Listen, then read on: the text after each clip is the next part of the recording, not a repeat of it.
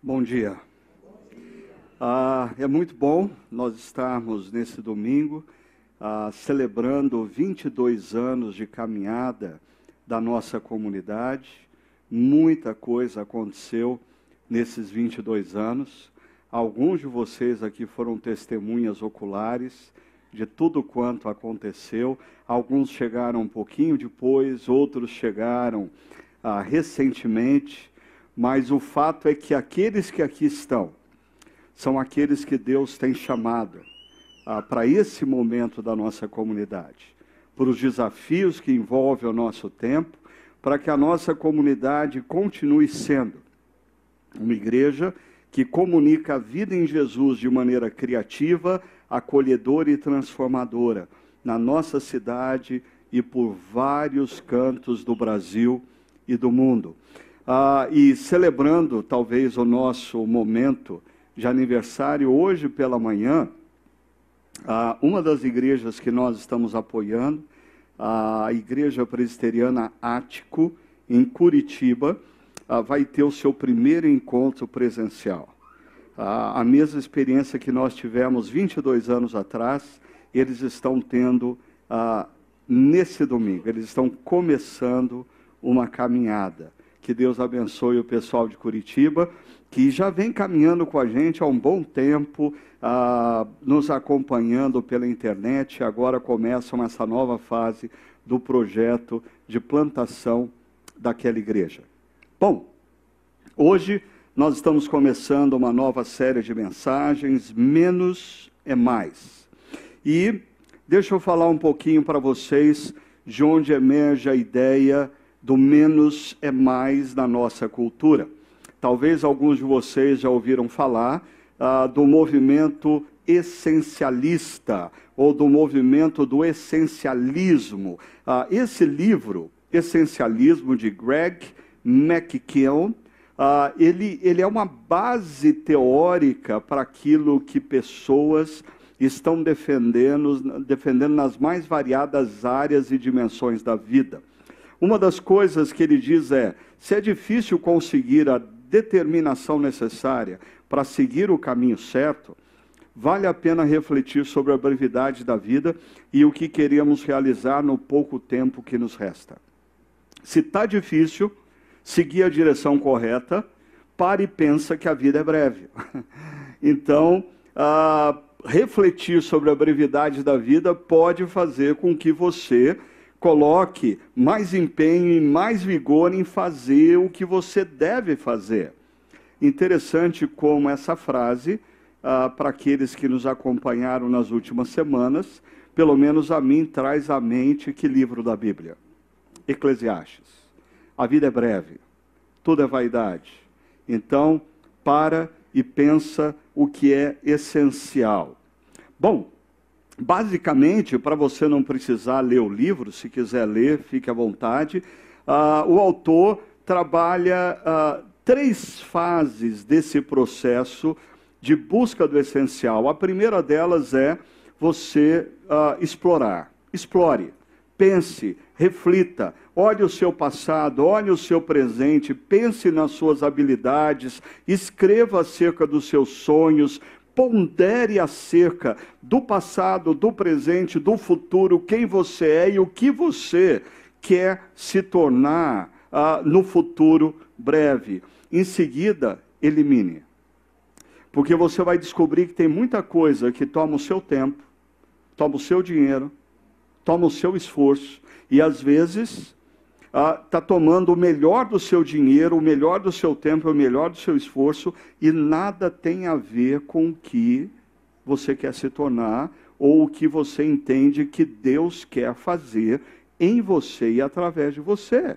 Então, o não é tão importante ou mais importante do que o próprio sim. Você saber dizer não para o que está roubando o seu dinheiro, o seu tempo, o seu esforço, o melhor da sua vida, uh, para você, aí sim, executar. Você se concentrar naquilo que de fato faz parte do que você entende como essencial. Eu substituiria ah, ah, essas palavras se eu fosse escrever o livro, né? Por reflexão, decisão e ação. Reflexão é essencial. Quem vive a vida lá Zeca Pagodinho está perdendo a vida. Deixa a vida me levar, a vida leva eu. Ok? Você precisa olhar para a sua vida e ponderar na sua vida. Você precisa, como diz o autor de Eclesiastes no capítulo 3, compreender qual é o tempo de Deus nesse exato momento da sua história, o que Deus está fazendo em você e quer fazer através de você. Isso demanda reflexão. E tem gente que opta pela filosofia Zeca Pagodinho simplesmente porque é mais fácil. Simplesmente porque tem preguiça de colocar a cabeça e pensar profundamente quem eu sou, o que eu estou fazendo, aonde eu cheguei, aonde eu pretendo chegar, o que Deus está fazendo na minha vida, o que Deus quer fazer em mim e através de mim. Segundo, você tem que tomar uma decisão. Porque uma das coisas que eu quero enfatizar hoje aqui, e para mim, essa é uma das marcas é, que acompanham os meus ensinos, pregações e reflexões ao longo da minha vida. A informação não nos transforma. A informação não muda as nossas vidas. O que muda a nossa vida, o que muda a nossa história é quando nós tomamos decisões baseado nas informações. Excesso de informação não muda a vida de ninguém. O que muda a vida das pessoas é diante da informação, a tomada de decisão, e aí vem o último passo, a ação. Atitudes. Atitudes. Você pode tomar uma decisão. Eu quero ser um marido melhor. Você pode tomar uma decisão. Eu quero começar o meu próprio negócio. Você pode tomar uma decisão, eu quero crescer e me desenvolver numa determinada área. Mas essa decisão precisa ser acompanhada por uma coisa que nem sempre é fácil para a maioria de nós: determinação, ação, persistência, foco, constante, determinação, ação, persistência, foco. Ah, ah, uma outra maneira ah, que eu gosto de enxergar essa questão do, da descoberta do que é o essencial na nossa vida é esse gráfico, porque quando nós somos mais imaturos, quando a gente está no começo da vida, ah, ah, entenda ah, essa largura dessa figura como a quantidade de coisas com as quais a gente se envolve.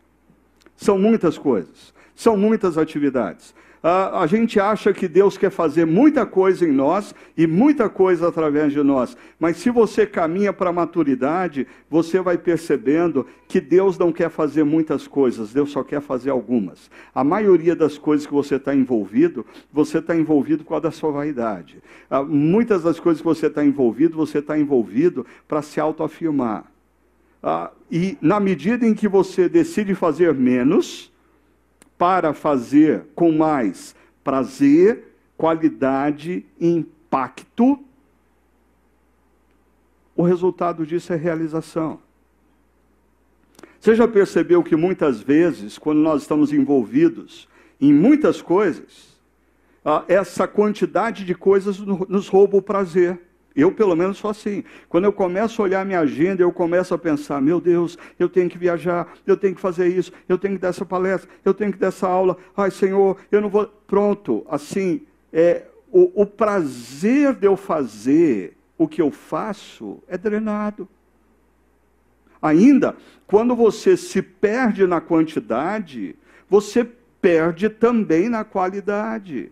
Isso é uma prática que eu tenho visto acontecer constantemente, ainda mais pós-pandemia, quando todo mundo resolveu trabalhar de casa e ser autônomo, e o cara, ou a pessoa que trabalha por conta, começa a assumir mais trabalho do que pode, e a qualidade perde gradativamente. você que era considerado um profissional de excelência, passa a ser visto como alguém que enrola.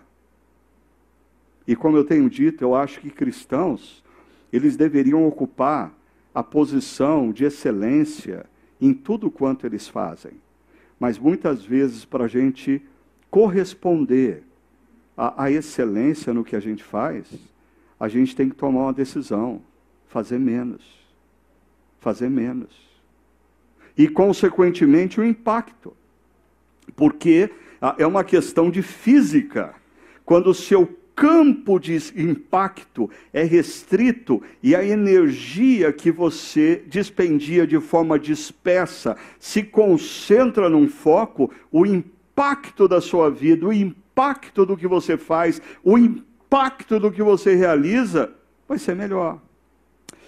Uh, primo do movimento do essencialismo é o que nós chamamos de minimalismo que alcança hoje várias áreas, várias facetas da nossa sociedade.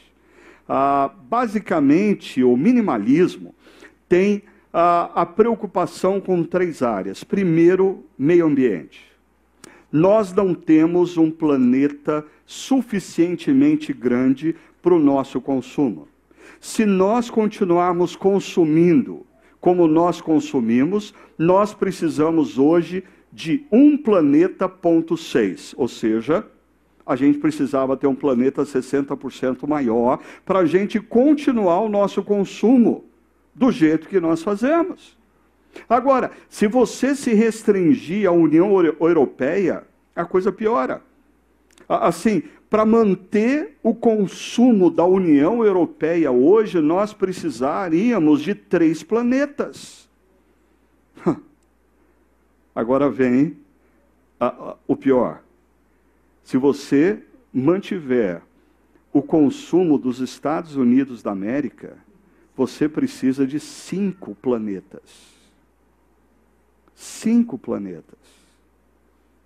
Ainda, informação a, a, a internet, as redes sociais, uh, geraram em nós uma quantidade imensa de informação e nós não damos conta disso. E tem gente que está sofrendo de ansiedade crônica porque constante, não consegue ficar assim 30 minutos sem olhar para o celular. Por quê? Porque tem uma constante sensação, e 30 minutos eu estou sendo bondoso, tá?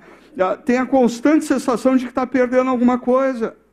De que alguma coisa está acontecendo e está escapando. Alguém postou alguma coisa importante e eu não estou sabendo. Tem gente que já foi checar agora mesmo o celular. Estilo de vida. Assim, ah, ao longo desses 22 anos, eu perdi muitas ovelhas nessa comunidade, porque as pessoas saíram bravas dizendo: Ah, você não conseguiu me atender. Ah, você não respondeu o meu e-mail. Ah, você não foi me visitar. Ah, desculpa. Você já parou para pensar como era a vida de um médico há 50 anos atrás? Agenda dele. Primeiro, ele não tinha telefone para atender. Segundo, a pessoa para marcar consulta tinha que ir até o consultório, isso fazia com que nem todos fossem marcar consulta à toa. O cara só ia porque ia até o consultório.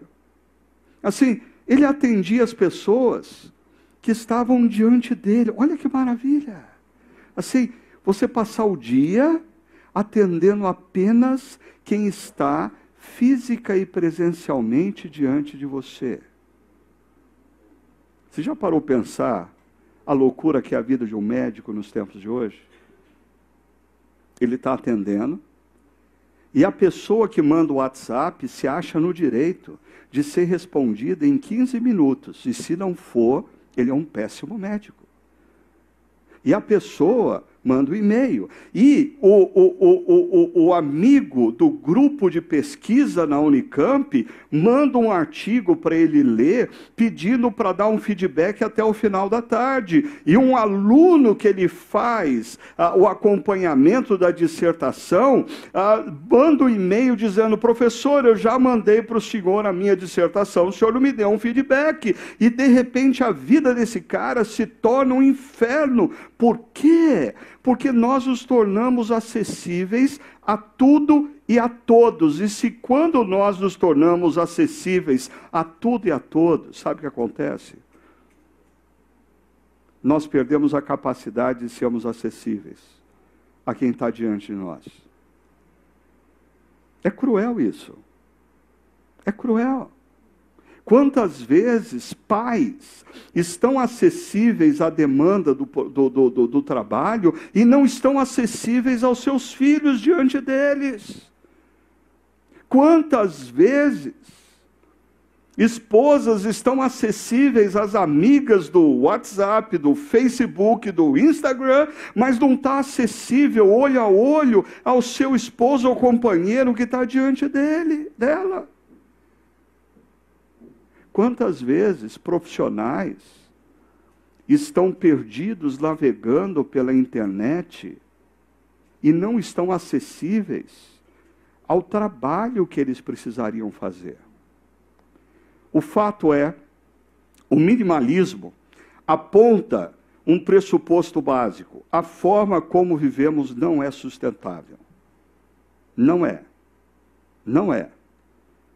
Nós nós não vamos ter planeta até o final dessa geração se a gente continuar vivendo desse jeito. A gente vai ficar doidinho se a gente não arrumar um jeito de fazer uma curadoria do que a gente lê, do que chega a nós através da internet. Ah, nós não vamos conseguir fazer tantas coisas como nós imaginamos que podemos fazer. Eu acho interessante que assim, eu comecei a, a minha vida profissional quando ainda não existia computador pessoal, nem celular ou coisa assim. E eu me lembro lendo artigos que assim a promessa da tecnologia era que a gente ia trabalhar menos. É, alguns se lembram disso, né? A promessa era: a tecnologia chegou para a gente trabalhar menos. Os computadores vão trabalhar para a gente e a gente. Olha, é, eu lembro de artigos que falavam assim: a previsão é que ah, ah, em dois, no ano 2000 nós não vamos estar trabalhando mais oito horas por dia, mas apenas seis horas por dia. E chegou no ano 2000 a gente trabalha 14 por dia. Tem alguma coisa errada. Ah, o problema é que a gente sabe que tem alguma coisa errada. A gente tem a informação de que tá, tem alguma coisa errada, mas a gente não toma uma decisão e a gente não tem atitude. A gente não toma uma decisão. Ah, eu diria, a maioria de vocês olhando isso aqui diz eu concordo, é verdade. É informação. Mas qual que é a decisão que você vai tomar sobre isso? E qual é a atitude que você vai ter? Todos nós em algum momento atingimos o limite ou estamos muito próximos de fazê-lo. Todos nós. Assim, o que eu mais escuto entre as pessoas hoje em dia é: ah, eu estou com burnout. Que novidade. Me conta agora alguma coisa efetivamente novo. Todos nós já alcançamos o limite ou estamos prestes a alcançar. E a questão é qual a decisão que você vai tomar acerca disso? Qual a atitude que você vai ter? Porque a grande pergunta, que foi também a pergunta da última mensagem ou reflexão da nossa série em Eclesiastes, é: o que é essencial? O que é essencial? Ah, um dos autores uh, de um livro uh, sobre minimalismo, Joshua Becker, ele diz: minimalismo não tem a ver com se livrar das coisas que você ama. Mas olha que interessante. Mas com se livrar das coisas que desviam sua atenção daquilo que você mais ama. Por exemplo, pessoas que têm filhos dizem: Eu amo os meus filhos. A pergunta é: por que você não tem tempo para os seus filhos? Porque você tem que eliminar as coisas que desviam a sua atenção daquilo que você ama. Daquilo que você ama. Eu amo a minha esposa. Eu amo o meu marido. Eu só não tenho tempo para o meu marido, para minha esposa. Tem alguma coisa de errado nessa lógica. Você simplificar a vida é você eliminar aquilo que distrai você de dedicar tempo ao que você de fato ama. Ainda, ele diz: minimalismo é a promoção intencional das coisas que você mais valoriza e a remoção de qualquer coisa que distrai você disso. Ah, Para mim, é, lendo essas duas frases, duas perguntas emergiram. Mas peraí, peraí, peraí, peraí. O que que eu amo? E o que que eu valorizo? Porque pode ser que a minha vida está um caos, porque no fundo, no fundo, não o que eu declaro amar, não o que eu declaro valorizar, porque você pode declarar que ama e declarar que valoriza algo, mas o seu estilo de vida mostra o contrário. E talvez a minha vida esteja caótica porque o que eu amo ou o que eu valorizo não corresponde ao que a espiritualidade cristã diz que eu devo amar e valorizar. Nós vivemos numa cultura, alguém já disse, e os pastores de plantão me ajudam para o próximo encontro eu fazer a citação correta, que o nosso coração ah, é ah, um celeiro de deuses, ah, um criador de deuses, de ídolos. E a nossa cultura, ela constantemente nos convida a nos rendermos a esses deuses ídolos. Quando você vai num shopping center, eu não sei se você já parou pensar nisso, mas tudo ali é construído para você consumir. As vitrines são feitas para você consumir. As roupas são expostas, os sapatos são colocados ah, para que você diga: Eu preciso disso.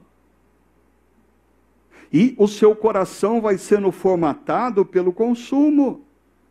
Quando você senta no seu tempo livre para assistir uma série de TV, aquela série de TV te apresenta determinados valores. Valores que no começo você se assusta, valores do que no, no início você fala: ah, meu Deus, aonde nós estamos com esse mundo? Você já percebeu que no meio da série, você já está vendo de boa. É assim mesmo. No final da série, você já está torcendo para o personagem principal fazer o que você considerava errado no início da série. Você foi formatado no seu coração e, consequentemente, o que você ama e o que você valoriza mudou. Assim, ah, eu queria trabalhar com essa imagem da bússola. Hoje, talvez nos próximos finais de semana. Porque a, a, a, bússola, ela é, é extremamente importante para a gente saber que a gente está indo na direção correta. Mas e se por alguma razão a bússola está descalibrada? Ah, quando o, o, nosso coração pode estar descalibrado, e aí a gente está tá amando o que a gente não deveria amar, a gente está valorizando o que a gente não deveria valorizar, e na medida em que a gente ama e valoriza o que a gente não deveria amar e valorizar, a consequência disso é caos. Presta atenção.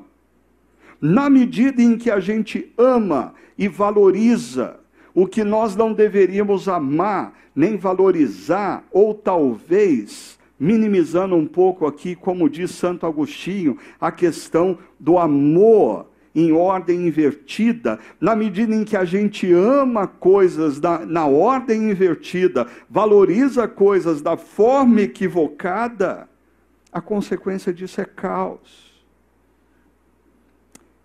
Como que a gente pode calibrar o coração? E aqui eu queria fazer eh, durante esse mês uma prática minimalista ou uh, aplicar o essencialismo na caminhada de um cristão. Ah, qual é o mínimo irredutível? Qual é o essencial que você, como discípulo de Cristo, se você quer ir na direção correta, amar as coisas certas, valorizar o que é certo, você deve fazer? Eu quero sugerir para você três coisas. Primeiro, tempo de adoração e reflexão.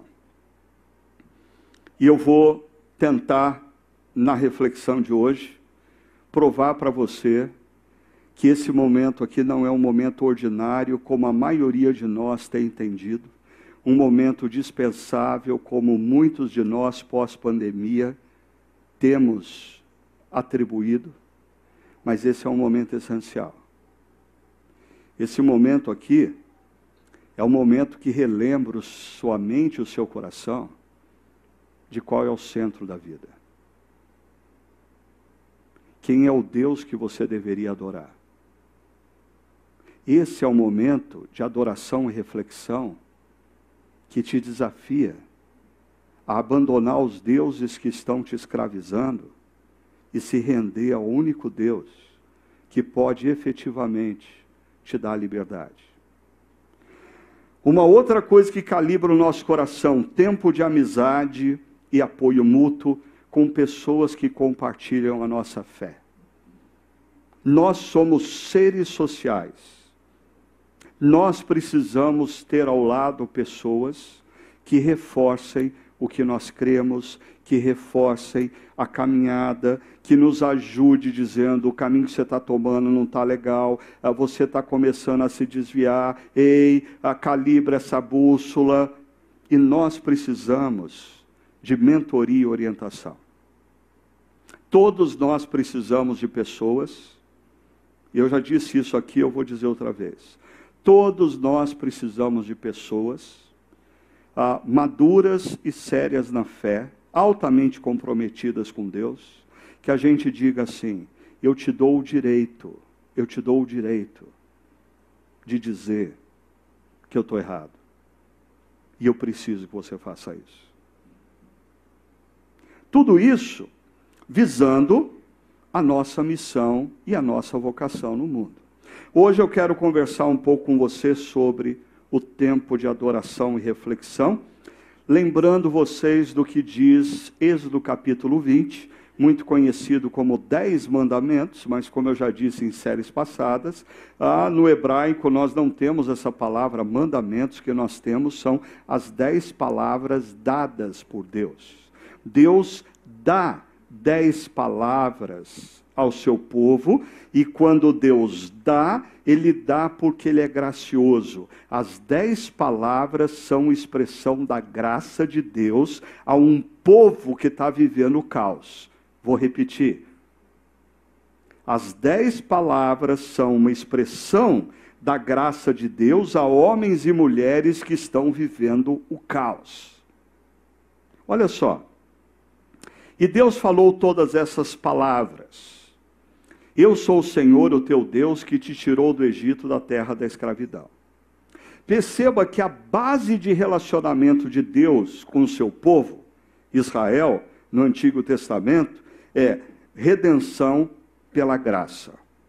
Eu sou o seu Deus, Deus dizendo, porque eu te tirei de onde você jamais poderia ter saído. Eu te tirei de um lugar aonde você estava sofrendo e você não teria capacidade de sair. Eu te tirei do Egito.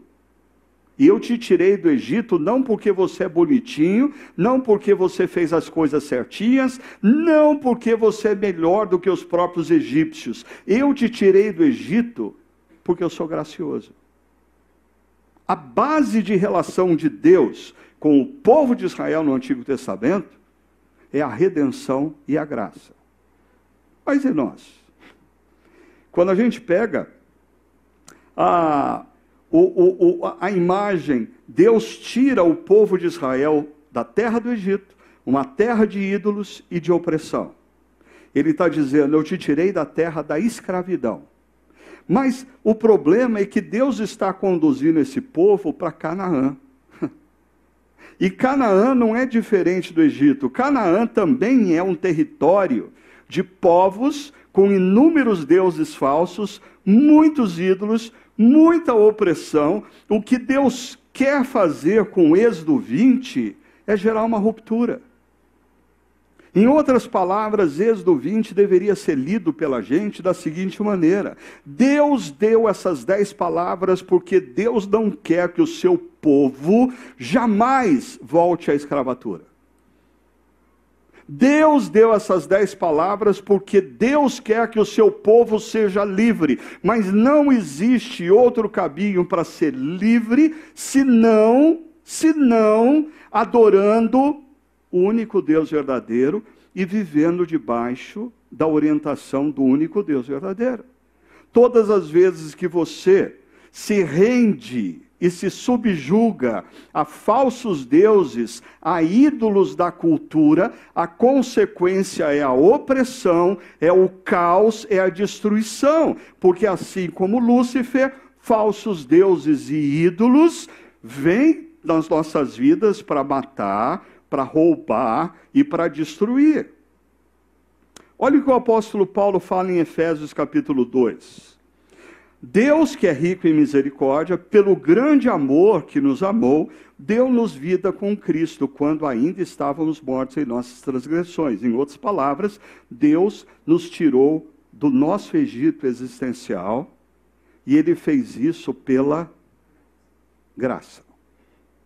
Ah, eu gosto muito de Colossenses 1, a linguagem diz: porque ele nos resgatou do Egito, ele nos resgatou do domínio das trevas, ele nos resgatou de uma cultura caótica, ele nos resgatou de uma vida sem esperança e nos transportou para o reino do seu Filho amado, em quem temos a redenção, graça e o perdão dos pecados a base da relação de Deus com o seu povo ao longo da história sempre foi e sempre será redenção e graça. Mas aí vem o primeiro mandamento: Não terás outros deuses além de mim, não farás para ti nenhum ídolo nenhuma imagem de qualquer coisa do céu, na terra e nas águas debaixo da terra, não te prostrarás diante deles, nem lhes prestará culto, porque eu sou o Senhor, o teu Deus. E mais uma vez, eu sou o Senhor, o teu Deus, verso 1, porque eu te tirei do Egito e da terra da, da, da, escravidão. Eu manifestei graça e com poder eu te redimi. Eu sou o seu Deus. Por isso eu não quero que você volte se curvar diante de outros deuses. Eu quero que você se mantenha livre. Eu quero que você se mantenha livre, me adorando, o único Deus verdadeiro, Criador dos céus e da terra e redentor das nossas histórias. Agora, perceba: deuses, ídolos e imagens.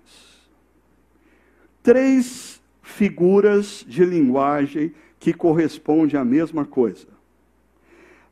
Algo que nos rouba a devoção que nós devemos ter somente a Deus. Algo que ah, no qual a gente coloca uma esperança que deveria estar tão somente em Deus. É interessante porque o autor de Êxodo usa duas expressões. A primeira é não terás. E essa expressão indica algo pré-existente. Ah, já existiu um Deus, e eu fiz desse Deus o meu Deus. Errou. Mas a segunda expressão é muito interessante, que diz: não farás. Nós de, fabricamos deuses. Nós fabricamos deuses. Por exemplo, Deus nos dá filhos e gradativamente a gente os transforma em deuses. Deus nos dá habilidade profissional para a gente ser bem, bem, bem, bem a, a, a, qualificado no que a gente faz. Em outras palavras, Deus nos dá uma oportunidade do exercício de uma profissão e a gente transforma a profissão num Deus. Deus nos dá uma relação afetiva, o namorado que a gente tanto queria, a namorada que a gente tanto queria, ou às vezes a gente ah, vive esse processo de adoração do, do namorado que a gente não tem e da namorada que a gente não tem. Isso se torna um ídolo. Perceba, tudo isso, Deus diz: vocês não vão se prostrar diante deles e prestar culto a eles, porque ao fazer isso, prostração, se curvar, você está se colocando debaixo do poder deles. E ídolos comem vivos os seus adoradores. Já já eu relembro para vocês de quem vem a frase. Mas o texto termina dizendo: Porque eu sou o Senhor, o teu Deus. Perceba, a, relembrando, é a mesma frase que está no verso primeiro, aonde no verso primeiro nós temos o complemento, que te tirou do Egito, da terra da escravidão. Assim, Tim Keller, ele diz, um ídolo é qualquer coisa mais fundamental do que Deus para sua felicidade, sentido na vida ou identidade. Qualquer coisa. Sua beleza física, sua profissão, o que as pessoas pensam de você. E se acontecesse alguma coisa que você perdesse a capacidade de exercer a profissão na qual você é bem sucedido? Sua vida perderia o sentido?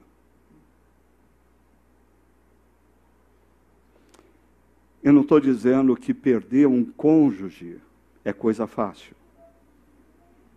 Mas quando você perde um cônjuge e você não consegue se reestruturar, é porque aquele cônjuge estava ocupando um lugar que era de Deus na sua vida. Ainda, um falso Deus é qualquer coisa que seja tão central ou essencial em sua vida que, caso você a perca, achará difícil continuar vivendo. Termino a citação do Tim Keller com esse trecho. Achamos que ídolos são coisas ruins, mas isso quase nunca é verdade.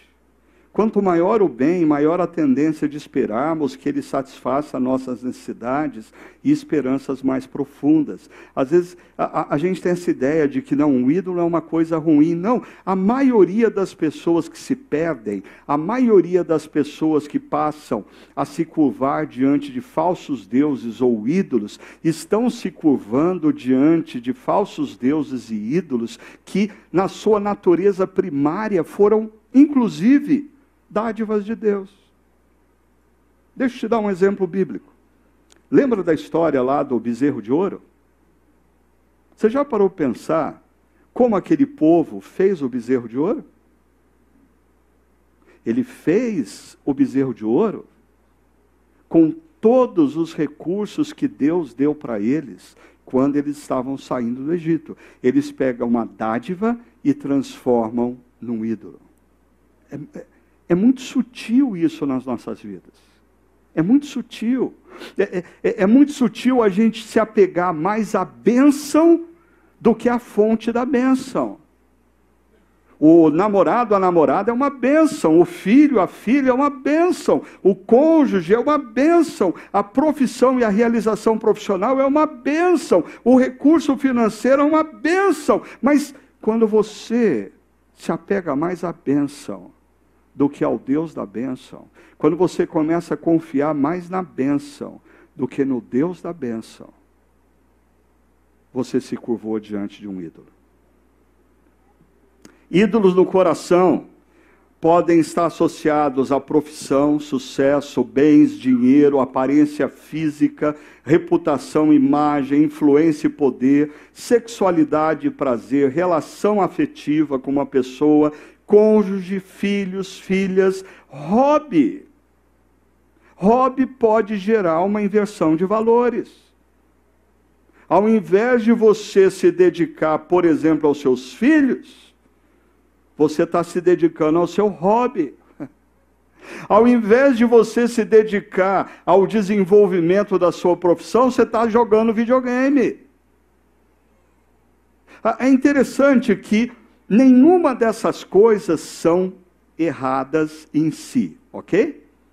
Todas essas coisas que eu coloquei aí, no lugar certo, são bênçãos. Mas quando você as coloca na ordem errada, elas se tornam um ídolo e um problema. E qual é o problema dos ídolos? Vamos lá para David Foster Wallace, que para mim essa citação dele como ateu é uma das citações mais poderosas, mais lúcidas, mais impactantes sobre o problema dos falsos deuses, vindo de um ateu. Ele, acadêmico, escritor e ateu, ele escreve o seguinte: Pois aqui está outra coisa que é verdadeira. Olha só. Nas trincheiras do dia a dia da vida adulta, não existe tal coisa como ateísmo. Um ateu dizendo que não existe ateísmo.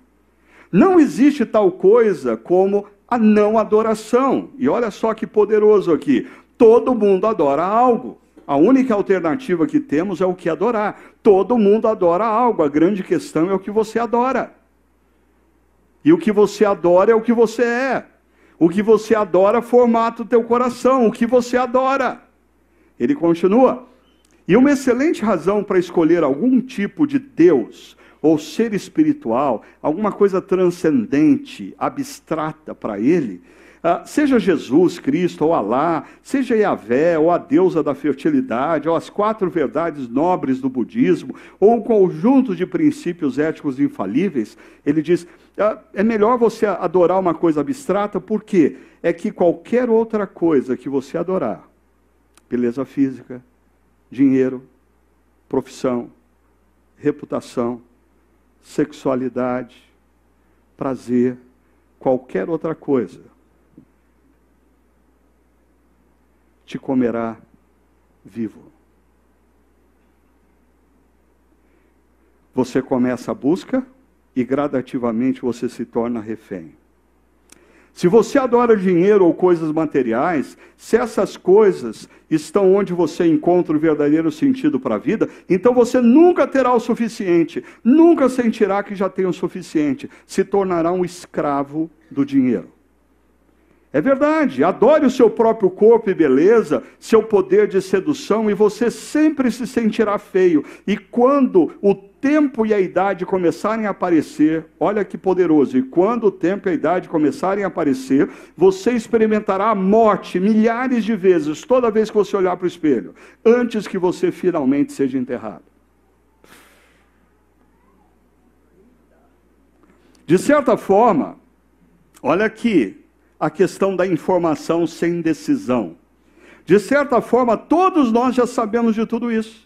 Já foi codificado em mitos, provérbios, clichês, comentários, ditados, parábolas. O esqueleto de toda a grande história. O segredo é manter diariamente a verdade evidente na nossa ou na sua consciência. Para isso você precisa de rituais. Adore o poder, você se sentirá fraco e temeroso e precisará de mais poder sobre os outros para manter o medo à distância. Adore seu intelecto, que era o caso dele. Sendo visto como inteligente, você terminará se sentindo estúpido, impostor, sempre próximo de ser descoberto. Em 12 de setembro de 2008, David Wallace cometeu suicídio.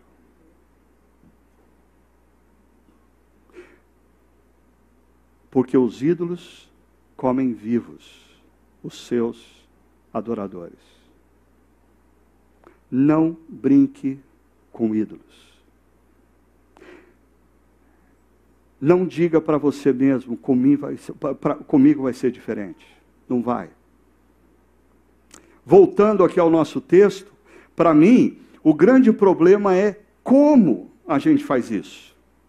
E para mim esse é o grande problema da maioria das pregações. Ah, nós terminamos a pregação dizendo: essa é a verdade. Todo mundo diz: ok, eu concordo, é a verdade. A grande pergunta é: como?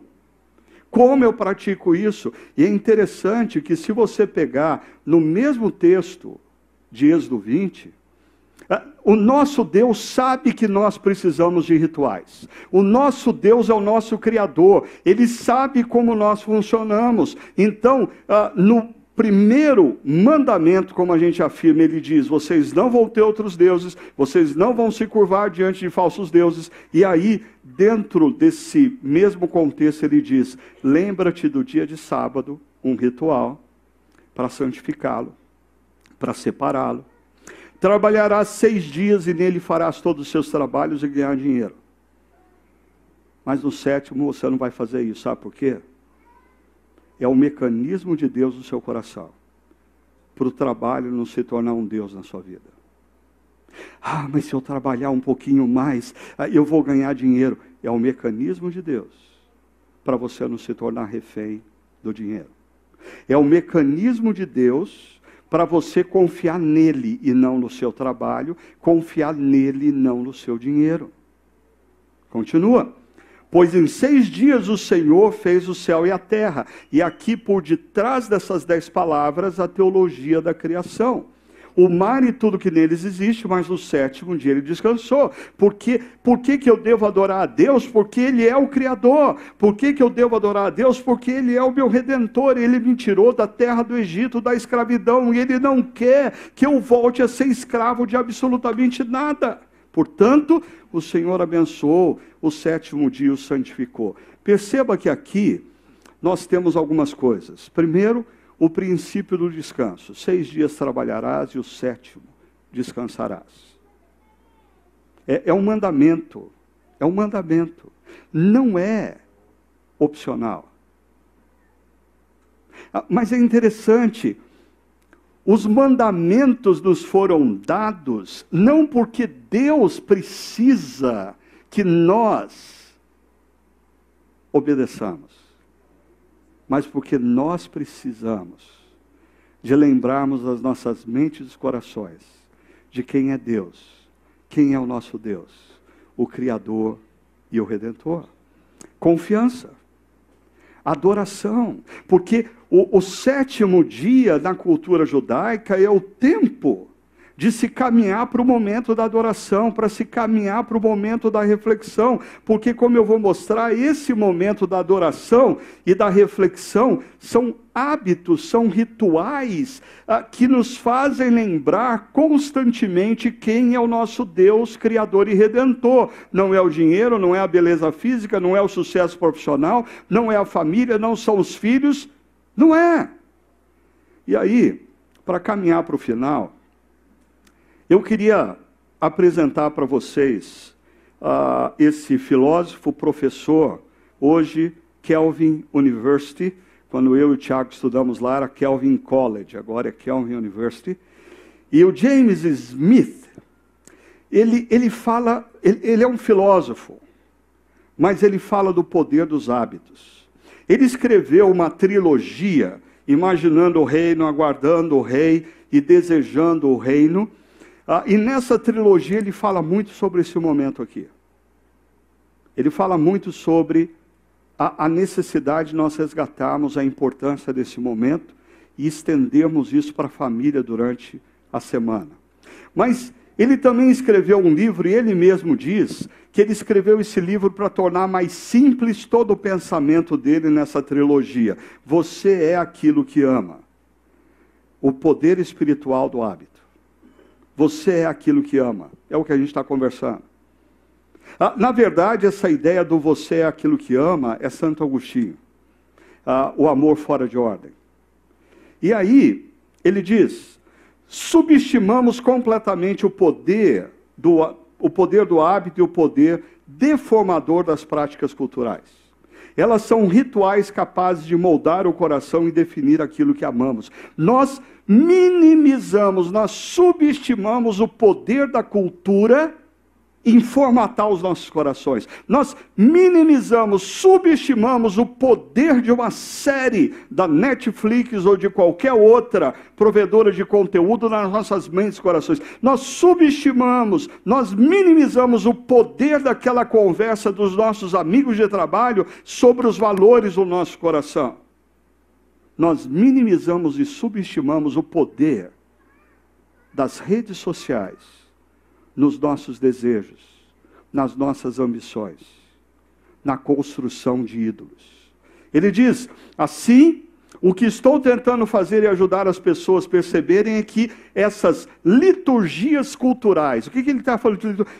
Quando você fica navegando horas nas redes sociais, isso é uma liturgia. Quando você fica horas na frente da TV assistindo uma série, é uma liturgia. Quando você sai com seus amigos depois do trabalho para um happy hour e fica horas conversando com eles, isso é uma liturgia. O poder dessas liturgias não são apenas coisas que você faz, mas práticas que produzem efeito em você. Somos criaturas de hábitos, que Deus sabe disso, já que Ele nos criou. E, portanto, nosso gracioso e redentor Deus, graça e redenção, nos encontra onde estamos ao nos dar práticas habilitadas pelo Espírito, capazes de calibrar o coração formar hábitos e corrigir nossos amores. Calibrar o coração. Como? Com hábitos. Consequência, amor correto. Calibrar o coração com hábitos para termos o amor pelas coisas certas. Se não levamos isso a sério, nos entregamos de forma efetiva a qualquer prática rival formadora de hábitos de nossa cultura. E aqui, por favor, paz. Portanto, uma das decisões mais importantes que uma família deve tomar é onde adorar. E esta é, de várias formas, um comprometimento fundamental com a formação espiritual dos nossos lares. Porque você precisa transformar o que nós fazemos domingo, não num fato ordinário, mas num momento essencial, aonde nós somos relembrados quem é o nosso Deus, aonde os amores do nosso coração são formatados à luz de que Deus é o nosso Criador e o nosso Redentor e os nossos filhos e filhas precisam aprender isso. O culto da igreja é o coração do discipulado. É o ambiente onde Deus recalibra nosso coração, reforma nossos desejos e reabitua os nossos amores. Trata-se do ginásio onde Deus retreina nossos corações. Você está ganhando uma barriguinha, está ficando acima do peso, você vai lá, faz a matrícula na academia, porque você quer ter condicionamento físico. Você está se curvando diante dos deuses de segunda a sábado, domingo é o dia de você recalibrar o seu coração, reordenar os seus valores e passar ou voltar a amar as coisas certas. Então, essa é a bússola. A quem você ama, o que você valoriza e adoração e reflexão, esse momento, calibra ou realinha o nosso coração. Menos é mais. Tem muitas coisas que você pode fazer domingo. Mas tem uma coisa que você não pode abrir mão. Não pode abrir mão. E se você tem aberto mão, é porque você tem se rendido a algum outro Deus ou ídolo. Porque esse é o momento em que o povo de Deus relembra as suas mentes e corações quem é Deus, quem é o Criador, quem é o Redentor. Esse momento não é ordinário, esse momento é extraordinário. Para você refletir e praticar, primeiro, lembre-se você é aquilo que você ama. Não, não aquilo que você afirma amar. Se eu perguntar, quem aqui ama a Deus acima de todas as coisas? Todo mundo, é, eu. Quem ama a sua família? Eu. Marido, vocês amam a sua esposa? Amo. Esposa, vocês amam? Amo. Não, não estou perguntando o que você diz amar. Estou dizendo que aquilo que você efetivamente ama é aquilo que consome o seu tempo, o seu dinheiro, o seu esforço. E se não for Deus, está te levando para um caminho errado. Quem ou o que você ama e valoriza? E quais são os rituais que têm formatado o seu amor? Ah, uma pessoa disse, pastor, eu estou maravilhado porque eu comecei a ler a Bíblia e orar todo dia. Eu estou maravilhado que você não começou a fazer isso há muitos anos atrás.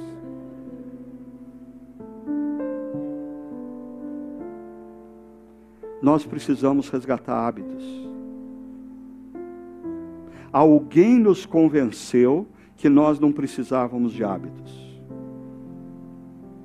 Ah, por medo do legalismo, nós jogamos ralo abaixo a criança junto com a água suja hábitos saudáveis são essenciais para manter o nosso coração e mente centrado no único Deus verdadeiro.